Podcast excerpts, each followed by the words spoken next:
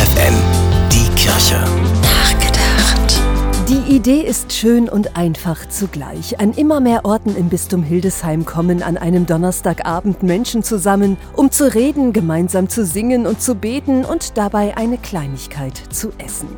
Der andere Donnerstag, so heißt die neue Initiative.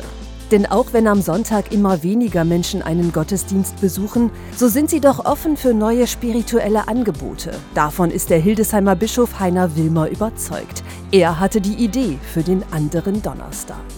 Glaube beginnt damit, in Gemeinschaft zu beten und zu essen. Das war bei den ersten Christen so, das ist heute so und das wird uns auch in Zukunft als Kirche stark machen, sagt der Bischof. Einen Tee zusammen trinken oder ein Glas Wein, dazu ein knuspriges Brot, etwas Käse und Schokolade, dabei redet es sich doch gleich viel angenehmer. Und dann geht es auch mal ans Eingemachte, um Hoffnungen und Träume, um Verlust und natürlich um das, was einem im Leben wichtig ist.